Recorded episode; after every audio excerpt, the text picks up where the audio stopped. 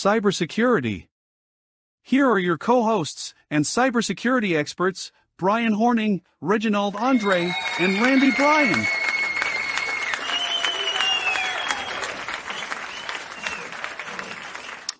What's up, everybody? Welcome to the Security Squawk podcast. I am your co host, Brian, here with Andre and Randy. Welcome to the show, gentlemen. How are you today? The boys are back. Yeah, we're great. How are you? doing well, doing well. So, today's show, we got a lot to get into. Uh, we're going to talk about a uh, cyber attack on a hospital um, that is reeling because of this cyber attack. Um, a popular remote software application that's used widely. Um, and this one's interesting to me because I, I think this one could be one of those ones that people are like surprised that they find that this is actually on their system. So we'll we'll talk about that and what to look out for on your systems and make sure you don't fall victim to the chock full of mm. attacks that are going to come as a result of this vulnerability. Uh, Pennsylvania courts have been hit. Their 911 system also got hit in Bucks County, so we can touch on that a little bit too when we talk about that one. Uh, Pentagon is investigating some theft of sensitive information by a ransomware group, so we're gonna fill people in on that. Plus, the FBI warning about Chinese hackers targeting U.S. infrastructure. Uh, then we're going to do some uh, a little bit of a talk on Schneider Electric. Uh, Electric can't talk today. Being hit by Cactus ransomware, and then a follow up to the Johnson Controls and Clorox ransomware attacks, and the damage and the numbers are climbing there. So, a lot to talk about in the show today, guys. Before we do, remember share the show, pay the fee which is uh, we bring this content to you free of charge. We don't bore you with ads and we don't run annoying commercials during the show. And as repayment for that, we ask that you just help us grow the show by sharing it, by liking, subscribing where you can, commenting. We're on YouTube, Facebook, LinkedIn. Uh, and then we're on every podcasting platform out there if you want to listen to us rather than watch us on the social platforms. So, Anything we want to add to that, guys, about sharing the show and paying the fee before we get into our first topic of the day? Just that we really appreciate when people do it. Uh, makes a difference and um, makes all this uh, worth it, so we can help get the word out about being secure. Yep. Make a point uh, of which uh, minute is interesting to you. If you need to share it to your boss or colleagues, and and send it over to them.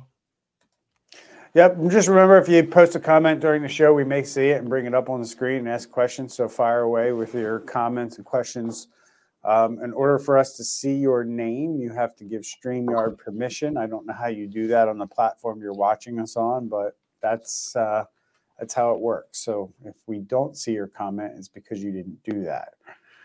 All right, guys. So um, let's get right into it. We have a recent cyber attack on Lurie Children's Hospital of Chicago, um, and it highlights a critical vulnerability in healthcare infrastructure, causing a week long network outage that severely disrupted patient care and access to medical records.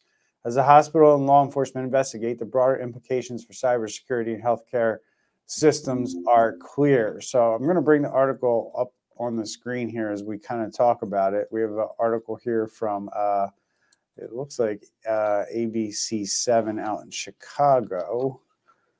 Yeah, so that's not it. I got the wrong one. So, anyway, um, so what do you guys think this incident says about the current state of cybersecurity readiness in healthcare institutions? I mean, we see these attacks happening in the healthcare sector all the time. So, what are your thoughts on uh, on what's happening here? I mean, healthcare is no different than a business. Um, they can they run the same Windows operating system like everybody else and have the same mm. firewalls. Um, the only difference is that they actually are uh, more prone to uh, getting attacked because of the seriousness of their operation. Um, hackers and bad guys can um, put a little more pressure on them because having a hospital out for seven days now, that's just not uh, good for the patients and not good PR wise. Yeah, and Brian, even in in recent studies, um, hospitals are admitting to being under uh, secure. They're not doing enough. They're they don't have a big enough budget, and the stakes are really high. Like like uh, like Andre mentioned, not just for downtime where they can't do the work that hospitals need to do, but also the stakes are really high because the information that they contain in that hospital, um, in their data of customers and employees, that information is a literal gold mine to criminals. There are a million ways to Sunday or whatever that statement is uh, to to be able to use that data to make for criminals to use that data to make money. Um, so they're they're not only a, a critical target, but to criminals they're also a high value target. There's a lot of money to extract out of out of that data for criminals. So um, to answer your question, I guess directly, I am not seeing much of an improvement um, over the past uh, few years. Although I, I, will say we were in a uh, ER recently uh, for uh, for premature uh, NICU for premature children, and they actually had their screensaver um, okay. on their computers was a cybersecurity tip. I remember walking by there going, "Yes, it's so good to see something like that because it's so rare. Normally, it's like Windows XP, right? And it's not locked; it's just open." You know what I mean? You walk by and it's wide open for the world. Anyway, I digress. Windows XP, my God. Yes. Raise your hand if you've seen Windows XP in a hospital. Stop, stop getting medical treatment in third world countries, Randy. so I guess you guys kind of touched on it a little bit. So let's talk about, you know, the impact on patient care and and data accessibility and why these medical institutions should be protecting it. So, what are some things that hospitals or medical facilities can do to better protect themselves against cyber threats? Um, seems to be a problem that this industry, in particular, the healthcare industry, is having a difficult time getting ahead of. So, what would be, you know, some of your advice on what they should do? Hmm. Well, first of all, they got to be um, proactive. They they need to make sure that they are hiring. You know, hospitals of that size, they're naturally going to have internal IT teams, but um, you have to get someone from the outside to do uh, different type of penetration testings to see where the holes are and um, help them prepare for these type of situations. Right now, as the article said, seven days, no phones, no internal intranet, um, no um, what's the other one? No, no computer access.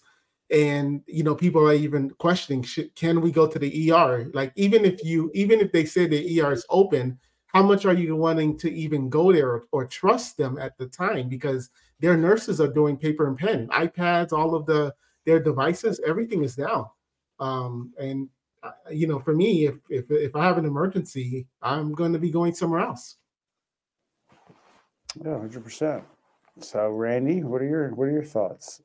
I mean, so they do have that internal IT, um, which is great, and the hospital can't run without them. But they they need to also make sure that they either have staffed for cybersecurity or that they have outsourced for cybersecurity. And you know, they need to bring in things like process control, where things aren't allowed to run unless they're specifically identified beforehand. And that is a kind of a pain in the butt when you're a worker. Uh, excuse my French, you know it is. But on the other other side of the equation, it means that things that are unknown aren't going to run. There's some things like that that that need to take place.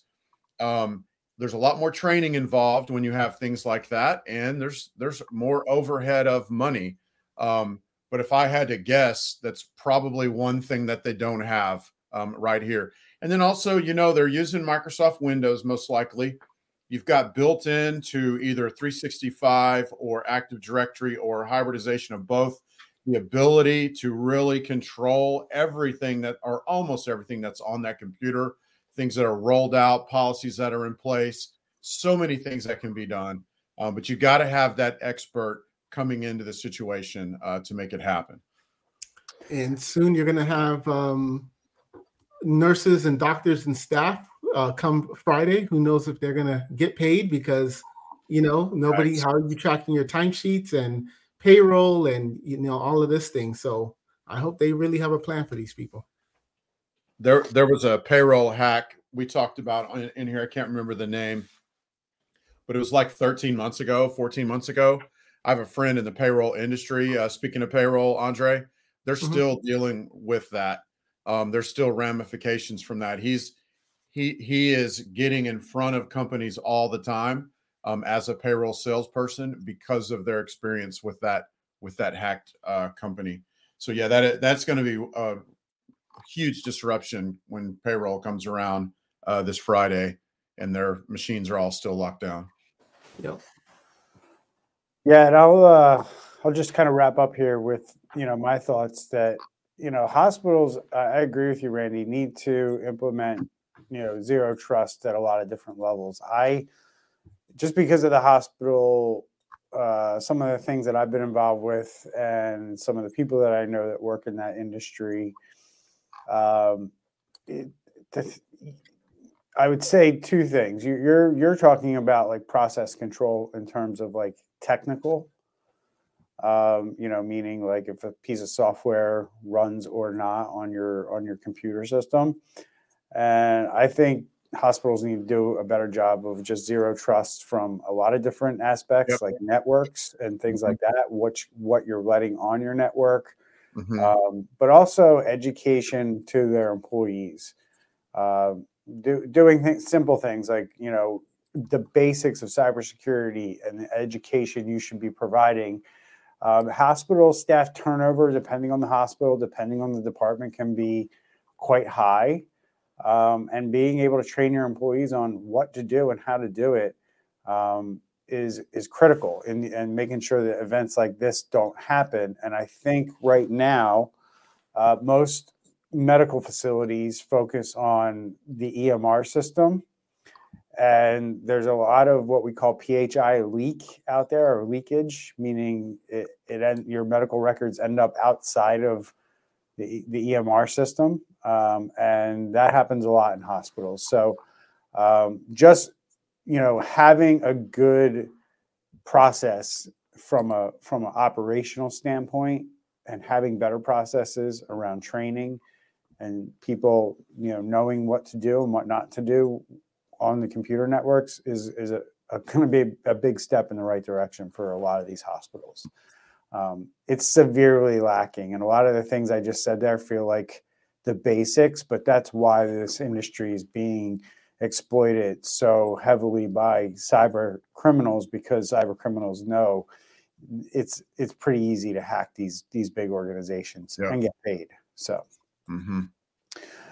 All right, guys, moving right along here. Um, we have the cyber attack on AnyDesk, which, if you don't know what AnyDesk is, it's a remote support software that allows anybody, for the matter, to remote into computers and and you know administer them, you know, work with them. Um, compromise AnyDesk compromised its systems, leading to the theft of source code and private keys. You can see the steam coming out of Randy's head right now. AnyDesk engaged CrowdStrike for remediation, successfully expelling the threat actor. But despite the breach, no end user devices were compromised due to AnyDesk design, avoiding the storage of exploitable keys or passwords. Following the attack, compromised AnyDesk credentials surfaced uh, uh, for sale online, suggesting a rush by cybercriminals to exploit the situation before users could reset their passwords. AnyDesk advises users to update their software and change passwords used elsewhere. So, guys, considering AnyDesk quick response and remediation efforts, how effective do you think current cybersecurity measures are in preempting such breaches? Do you think this was a good response by the company, and do you think they have a problem or not? Well, it's your typical response. Hey, everything's okay. Everything is separated, isolated, nothing to see here. Keep on using our product. Hmm. Um, but you know, time will tell, and and we're going to see in the next six months how true this is. I, I know the the timing here is pretty tough for AnyDesk as well because AnyDesk is used by a lot of scammers, but AnyDesk, the company itself, is not a scam company, and they have really tried hard to improve their image. And then this is like they're just now getting above that image of hey, they're only for scammers, which they're never intended that to be. And now they're now they're just basically kicked down at the knees again because this happened. I would say this: if your company, if you're listening, if your company's involved in any kind of software development, it's time to re like renew your signing keys. Because we've had over the last two years, guys, we've seen so many of these source code things getting where they got where they were stolen. A lot of it had to deal all going all the way back to the SolarWinds hack. Um, but there there needs to be a process in place, a zero trust process in place with your code as well as everything else. And what that means is, you know, you're doing code review. Um, all changes are verified that they they are legit, and it's probably time to renew all of your signing keys and just um, refresh those. Maybe it's done on a regular basis. I know Brian, you were involved in software development um, before in a uh, previous life. You could probably uh, speak a little better than that uh, to, than me. Um, I would love to hear your uh, thoughts on that. Andre, you good? You want to answer the question? You want me? You want you want me to bounce on uh, Randy's question now? No, go for it. I mean, just I was, I was the only other thing I was going to say is never believe what a company says after a um attack. Yeah, I mean, it, and it, it, the other question I was going to ask you guys regarding this, and I'll kind of ask that question and then answer your question, Randy. But okay. you know, what steps should companies and users take to mitigate the risk of such compromised information?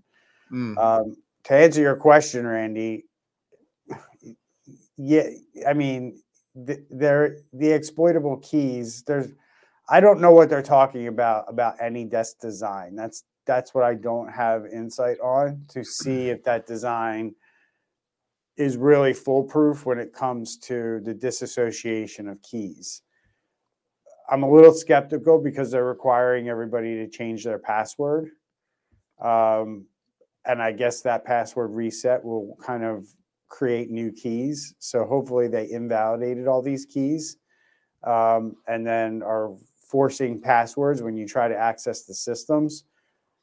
What I don't understand is is um, are they cutting off all the current connections, right? So you have millions of devices around the world that are connecting to AnyDesk server so other you know people can connect into them. I mean, this is how this stuff works. The traffic centrally goes somewhere, AnyDesk data centers, and how do those connections stop? Right. So do you lose access to your your endpoints when when they do this? Mm-hmm. Um, do you have to reestablish those mm-hmm. connections? Do you have to go into each endpoint and log in, or do those connections remain persistent? Because if they remain persistent, then that means the keys would have to still be in place, right? So that's that's the big question for me. Is like, uh, you know, it sounds good, but uh, there, there could be more there there um, than what's being. There always is. Than what's being pushed uh, it, you know, they might have some fail-safe thing that they put in place a long time ago. Somebody thought like, hey, if this gets, we're going to do this. But then what is the repercussions of that? Does that mean, you know, if a company like me or another, you know, a company uses this across their fleet and they have 1500 endpoints that now have to be re-authenticated, that's not going to be an easy task for somebody to deal with. So I would bet that this this deals with the trust relationship um, between the control server and the endpoints, and so probably that would when you change your password, then you have to log back in with new credentials, new token, all that jazz. Um, that reestablishes that trust, and then the new certificates are there. So right. I wouldn't think that this is kicking everybody out permanently, um, but it, it's still I guess I have a little bit of uh, a little bit of comfort, if you will, that they that they at least brought in somebody quick. Um, I know I know CrowdStrike is a huge name, um, so you know we'll see. Yeah. So I mean, I'm just going to kind of rehash that question I asked. Like, what what steps companies take in order to mitigate the risks of something like this? because you're talking about passwords that are being that are out there, right? And I guess my fear is with this is like that administrator who uses AnyDesk, has his AnyDesk password set, and it's also his password for like 55 other things. Right. right? How how much risk does that that is now introduced to certain organizations? hmm right? And it's not going to be hard for the for hackers to figure it out if they have emails, right? Or or they have some kind of way to identify the company that the account belongs to. That can get pretty ugly pretty quick. Yeah. And and we've seen a general trend in this. Anything that's related to IT management of many systems, you know, so instead of just hacking one company, if they can hack something that's IT related, they can hack many. Um, so this is continuing in that general trend of IT related stuff being under the gun. And so, what can they do to mitigate? Um, what can they do to prevent this from happening? You know, they need to be, they need to have AI slash backed up by humans. They need to have an ingestion of everything going on in their company. What's going, coming and going through the firewalls, what's coming and going over the endpoints, what's coming and going over 365. All that needs to be ingested and it needs to be um, digested, looked at by humans, and looked for anomalies. And you know, there's a million other things they can do, um, but you know, that's one of the things they need to do right there. They need to be, be sure that they've implemented that and make sure that um, they are watching their systems. I'm sure it's happening now with CrowdStrike. Um, should already been happening before. I was Andre, reading any- some. Yeah, I was reading some forums. They were talking about how AnyDesk released this on a Friday afternoon when they knew about it days before, and how even that was not really the best thing to do on their side. so so i'm imagining on friday afternoons that hackers and companies that have been hacked go out for a beer together because the most uh, popular time to start a hack and it's also the most popular time to release the fact that a hack happened so they do the work at 5.30 then then go out and have a beer together after i don't know that's Yeah. crazy that's crazy that you that you found that but he looks for it. I mean, that's his that's his thing. that's right So now you know the rest of the story Telling you Very something new. all right, here we go. So uh anything else we want to add to that before we move on to this uh Pennsylvania courts issue? Nope, we're good here. All right. So let me pull that up, switch it up. Here we go. So uh, I gotta find my article spot. I lost my spot. That's not that one. Sorry, guys. I can start it if you want me to. Nope. Pennsylvania court website experienced a DOS attack. Interestingly enough, at, right after an article comes out that Chinese hackers are using Soho devices in people's homes to perform these types of attacks. So Says denial server attacks render parts of its online services unavailable. And that really sucks for the court systems, if you know anything about court systems. Chief Justice Debra Todd confirmed that while services were being restored, there's been no indication of compromised court data yet. Law enforcement, including Department of Homeland Security and the FBI, are investigating. The incident highlights vulnerabilities in public di- digital infrastructure and raises questions about cybersecurity measures in place. So, guys, I want to talk about how these attacks impact public trust in digital government services and what steps can be taken to mitigate these concerns. So, do you feel like we are at a point where public trust in government services is being degraded because of these cyber attacks, or do you think people just don't care? Well, it, it stops. It starts from the top. I mean, if the government can't even protect themselves, and then it, then you see the hospitals can't protect themselves. So I think, yeah, definitely, there's no trust in any of this now. I think I don't know if we said it in the show or where I heard from it, but it's like people just now assume and think and, and just like, yeah, my data's out there. Like, what what you know, what, Right. what, what else you want me to do about it? we're we're kind of at a place where there's a lot of de- degraded government trust in general and yes this doesn't help um, but at the same time if it's if it's just a denial of service attack um, you know does that mean that the bad actors are in their systems um, not necessarily but um, it does you know it's yet another thing that that a company, a bit, you know, a business or a government, a city needs to be aware of is their their website um, is usually it's a place where services are delivered. Like where do you pay your bill? Um, you know, if you had a court fine, where do you pay? You can go in person or you can pay on the website. You know, the website's an integral part of a lot of businesses, a lot of government, um, and uh, needs to be secured. I'm kind of off topic. Back to your original uh, question. So I know, D, you know, DDoS attacks are. Um, I, I would think that between your ISP, your hardware, nowadays it's it's it's much harder like there's services that that's there for that now, right? Or no? I, mm-hmm. I'm not saying it, it can't happen, but I would just think that that's like you know really really like lesson now. It potentially could be. I mean, you can. I know uh, Brian. Um, there's uh, some issues with uh, Cloudflare. That's kind of how Cloudflare is designed to uh, obfuscate, i.e., to hide your IP address of your web server um, and then they can absorb like like petabytes, I think is what they say of you know denial of service attack. You know, pings is basically what they are. You know, that would be that would be one very simple way. Doesn't guarantee, you know, if the uh, eye of Sauron or whatever is looking right. at you, they're going to find out your IP address eventually. Um, but it can help, you know, help you kind of lay low and kind of stay out of the uh, out of the fray, if you will. Um, I don't know about these guys. This uh, this court they are they running their own web server? Are they hosting it on you know AWS or somewhere? Are they trying to hide the IP address? You know, we don't know. We don't know those things. No, but if you're involved in the courts, you, you know when you can't do things. I mean, this this you know the the wheels of justice have come to a grinding halt as a mm. result of the cyber attack.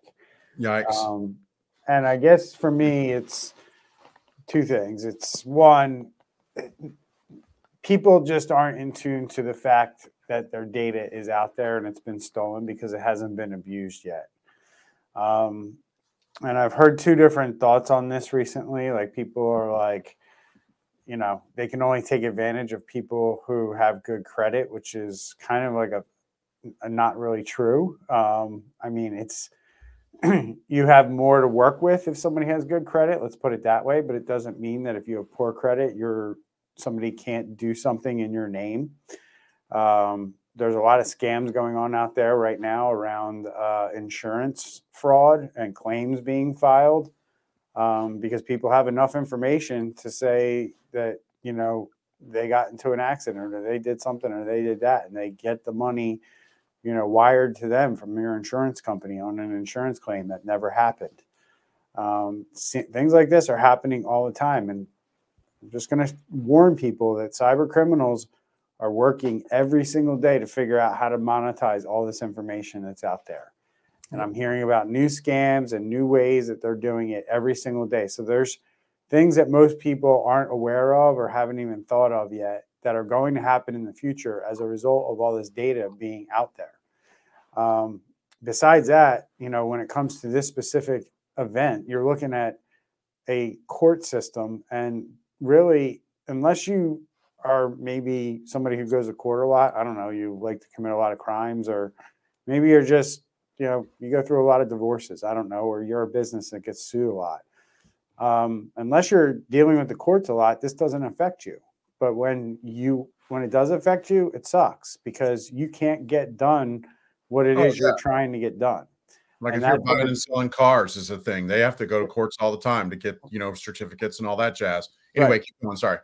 Right. And it just holds it, it makes people frustrated, right? It's it's just more frustration, more stress, mm. more things, more bad things can happen too, right? I mean, you know, deadlines can be missed you know uh, payments can be missed you know as a result of people not getting their money or whatever from the courts or you know they were they were relying on something to come in um, and just because something like this and the system goes down and things can't be processed they're left holding the bag and they have to deal with all the repercussions of whatever you know is on the other side of that so that's when trust starts to get eroded by individuals but i don't think it affects enough people at the same time for it to get the attention that it should.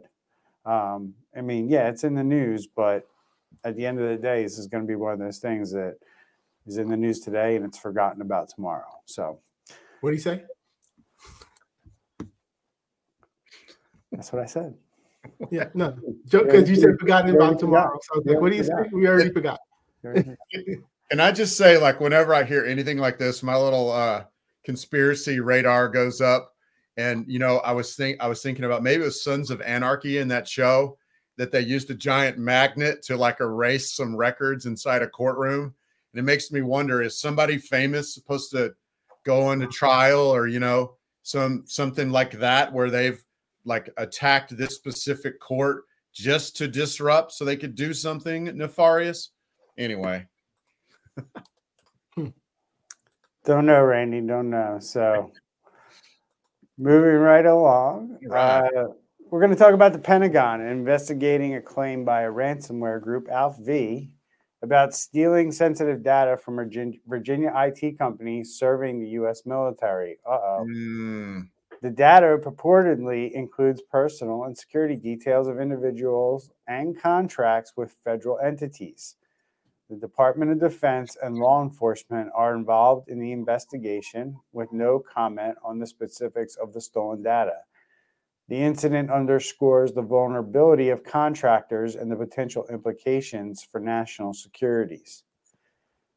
So, on the heels of CMMC being the law of the land for DoD contractors as of December 2023, guys, how does this and the CMMC stuff reflect on the cybersecurity posture of military contractors?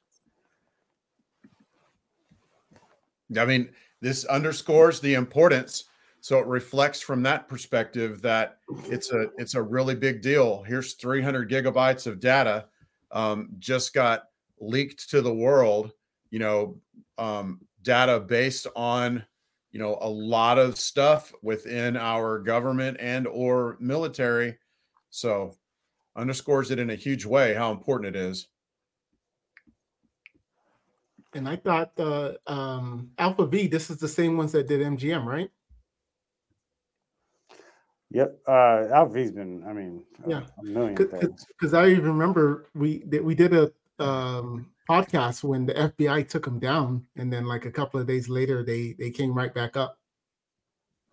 Yeah, they had one of those uh, mission accomplished moments. Right. well, we there you go. You tick for tat. Hey, FBI, you want to you know mess with us? Look what we can do. So, I mean, my thoughts on this are pretty simple. It's you know military contractors, uh, defense contractors, especially the small ones, are are going to have to s- step up um, their game big time here, especially in the next two years with CMMC. Uh, definitely going to be impacting their businesses. Uh, I think it's also going to cause a lot of companies to drop out of trying to do things like IT for for the military or for defense contractors, um, because the stakes are so high and they're going to have to do this stuff because they're going to be audited. Um, and you know that I guess that's the big thing for me is is kudos to the to the government on uh, you know really putting the clamps on these companies because things like this are happening all the time. Mm-hmm. Um, and information is being stolen and we have to put an end to it because eventually this information is going to be used against us in some way, shape, or form. And things like this, you really don't want that being used against you. Yeah. So, and you know, you know these guys are going to make their ransom on this one. You know so what? I, you know, I want to go into it a little bit here, guys. Like I kind of touched on it a little bit. Like we don't want this information being in the wrong hands. You know, right. with, the, with the wrong enemy, right? So, what could some of the consequences be of this data breach for national security and the individuals whose information may have been compromised? Like, what could a threat actor actually do with this information? Well, this goes back. This goes to comp- this goes to not them not even wanting money, but now them going to people with uh, policy influence and saying, "We have your information. We know you're doing this," or you know whatever they can expose on them and then uh-huh. do some type of um, um, backs back uh, like a kind of like a blackmail in the sense of you know um, we need you to vote this way or we need you to do this in in your department that you work in or whatever the case is. Yeah, because I would even see it where ALPHV is now going to the higher ups in the government and saying, you know, we don't want money. We want you to change your policy on this, or else we're going to release this of all your you know, we're going right. to sell it to the Russians or whatever, you know, although it, they are Russian, but you know. It appears so far that so they're saying that Technica or Technica needs to reach out to them. Um, they'll probably try to get money, but you're totally right, man. Like this could be that is a really big water jug. That's amazing. Or was that a camera day, illusion? gallon a day. I try.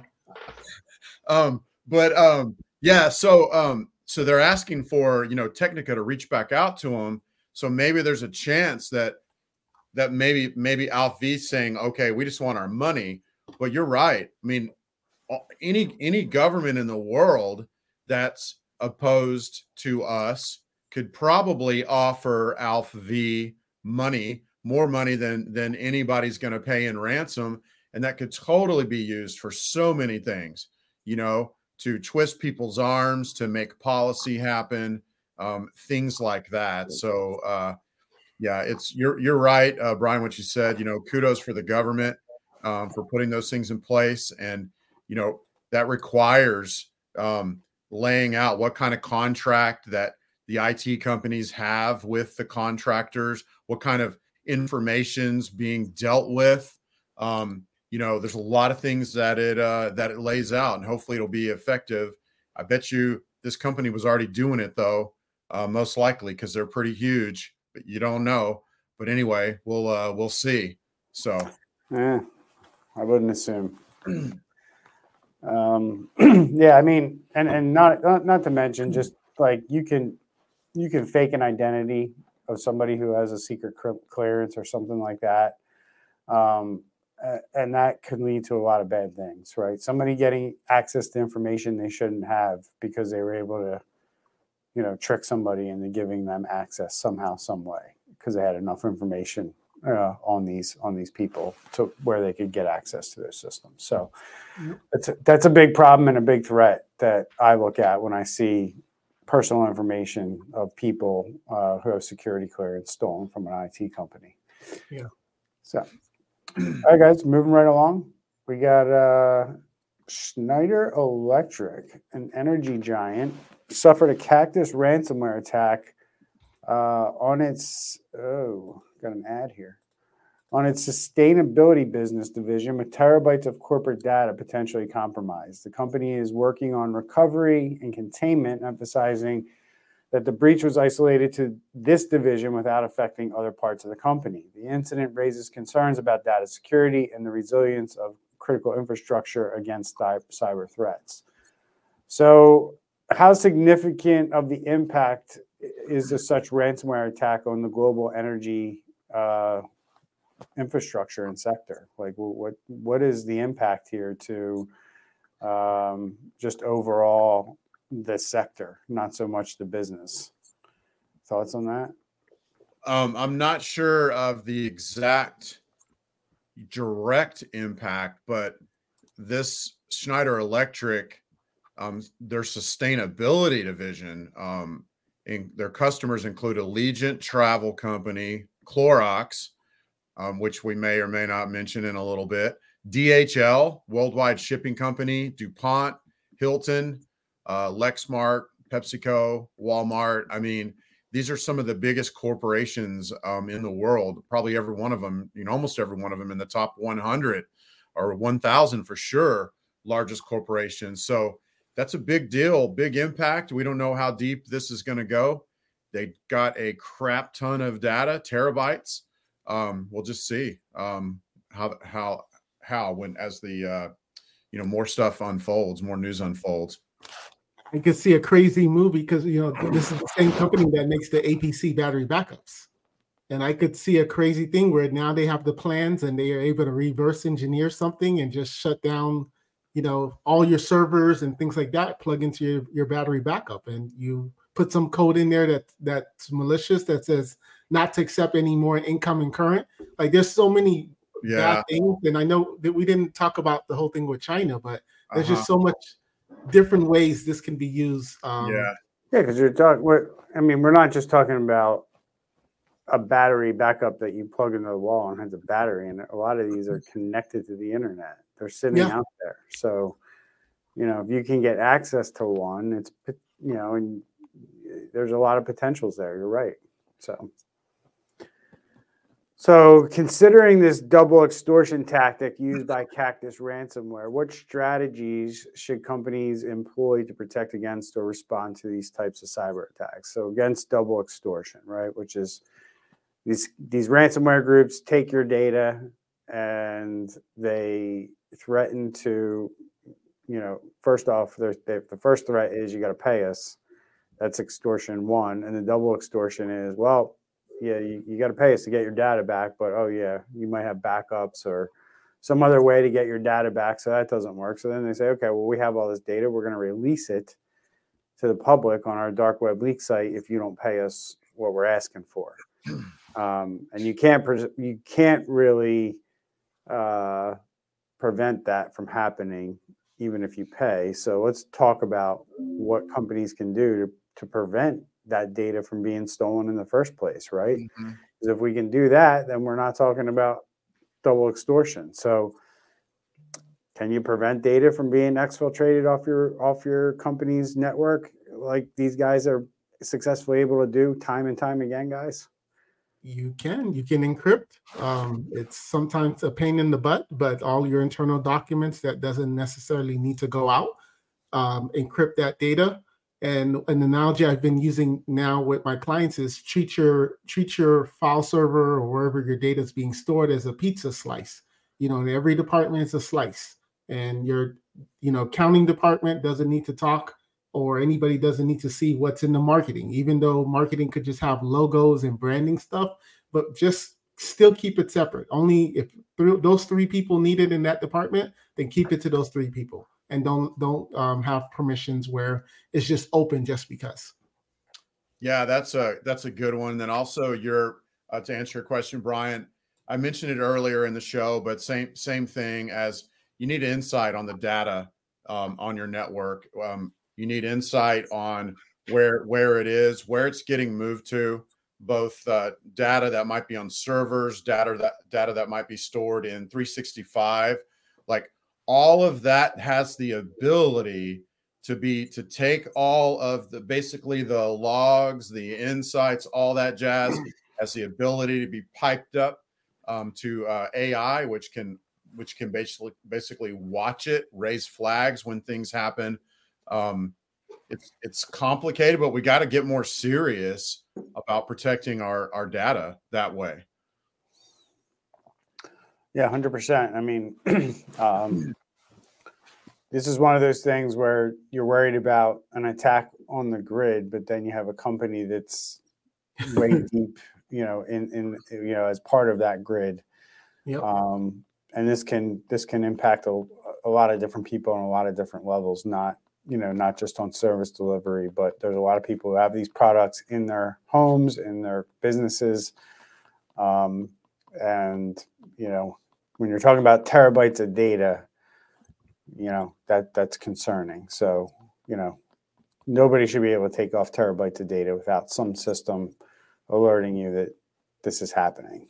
So all right guys let's move along. Last topic of the day uh, is a follow-up to a couple ransomware attacks that happened uh, earlier in, or in at the end of 2023 i should say we're talking about the cyber attacks on Clorox and Johnson Controls. And they have both filed in their recent SEC filing that those attacks resulted in a combined cost of $76 million, highlighting the financial impact of such security events.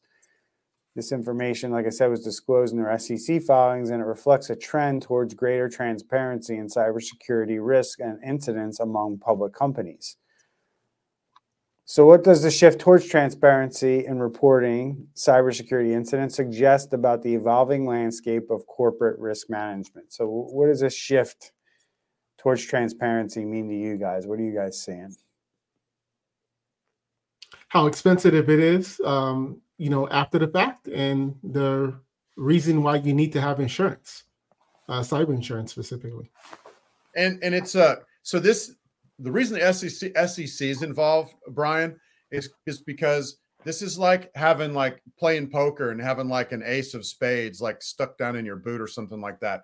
It makes for an uneven playing field. Cheating. When, when the businesses aren't transparent, um, you don't know that they're going to they're fixing to have to pay 56 million dollars to an attacker or whatever and you might be in a shareholders meeting and people are investing all kinds of money in this and this just gets it all out there um, you know and that's very important because it, le- it levels that playing field when it comes to trading buying and selling of stocks.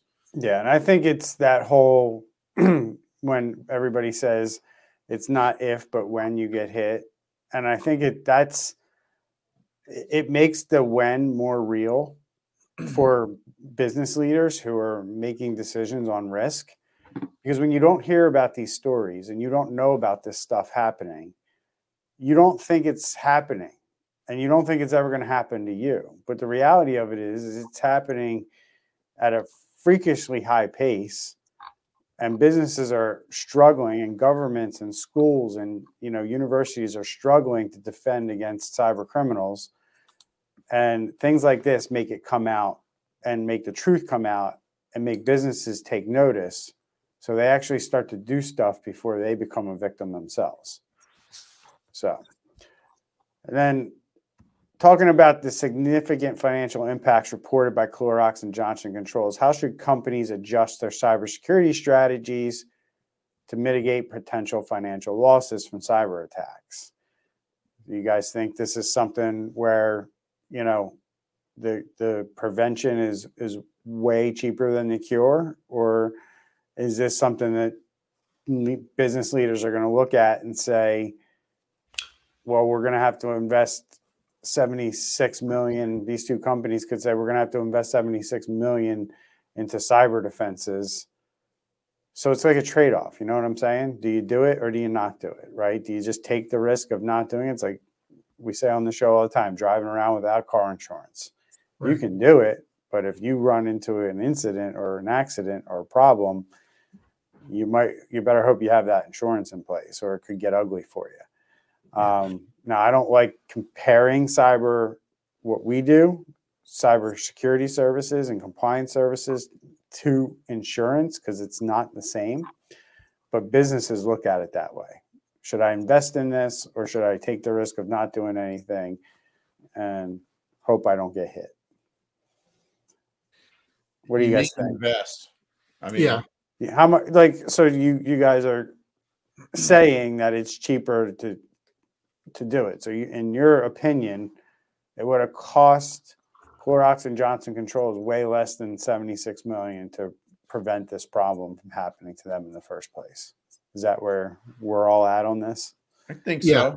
Yeah, what, but what doesn't help is their earnings report still showed that they um, they beat their earnings report, so that doesn't help. both Um, companies I I'm looking only at Clorox. I don't know for the for, for Johnson mm. Controls, but like if they had shown like a you know negative ten percent or something, that would have just been like the punch. I can't imagine Clorox because I I mean I know that there wasn't Clorox on the shelves for weeks as a result of this wow And How does that not impact your? I mean, there- but there's al- no- also oh sorry and it depends what industry you're in. I mean, you're talking about two different industries, right? You're talking about retail versus a service industry, which is basically what Johnson Controls is. Um, you know, you can't get product on the shelf is one thing. Can you limp by and still provide services? Sure. Hospital gets hospitals get attacked all the time, and they can still provide services by doing things on pen and paper. Is it fun? No, but they can get by, and I think that's the case for Johnson Controls. It really depends on your business. I, I think Brian, your question is part of why we have these rules because it may very well seem to the CEOs or the people that make the decisions, oh, $76 million, you know, and cybersecurity experts say one to three percent of our gross rev ought to be spent on cybersecurity. we're multi-billion dollar companies, so we saved money by the 76 million.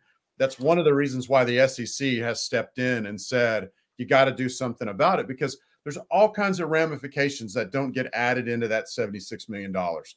You've got people's information that gets dealt with, other cyber crimes down the road that people have to deal have to deal with, lawsuits that come against the company because of two previous said things, you know, on and on. So I think the that very question is why the SEC stepped in and said, here's what needs to happen.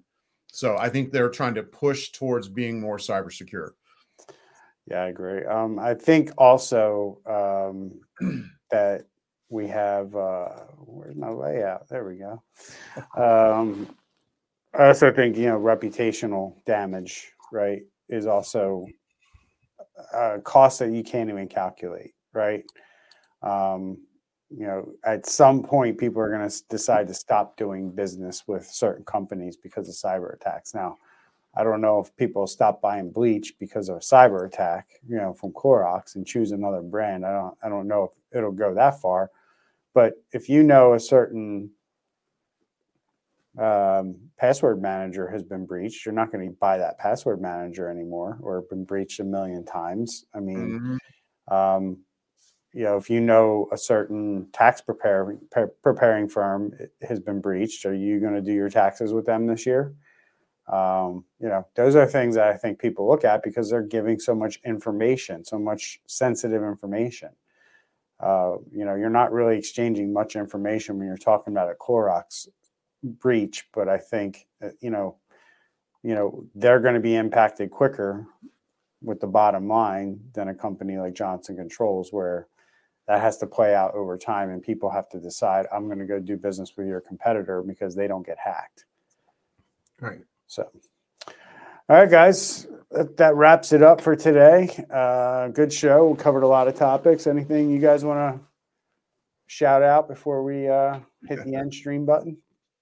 Nope we're good. All right. We'll see everybody next week. Take care and stay safe. See y'all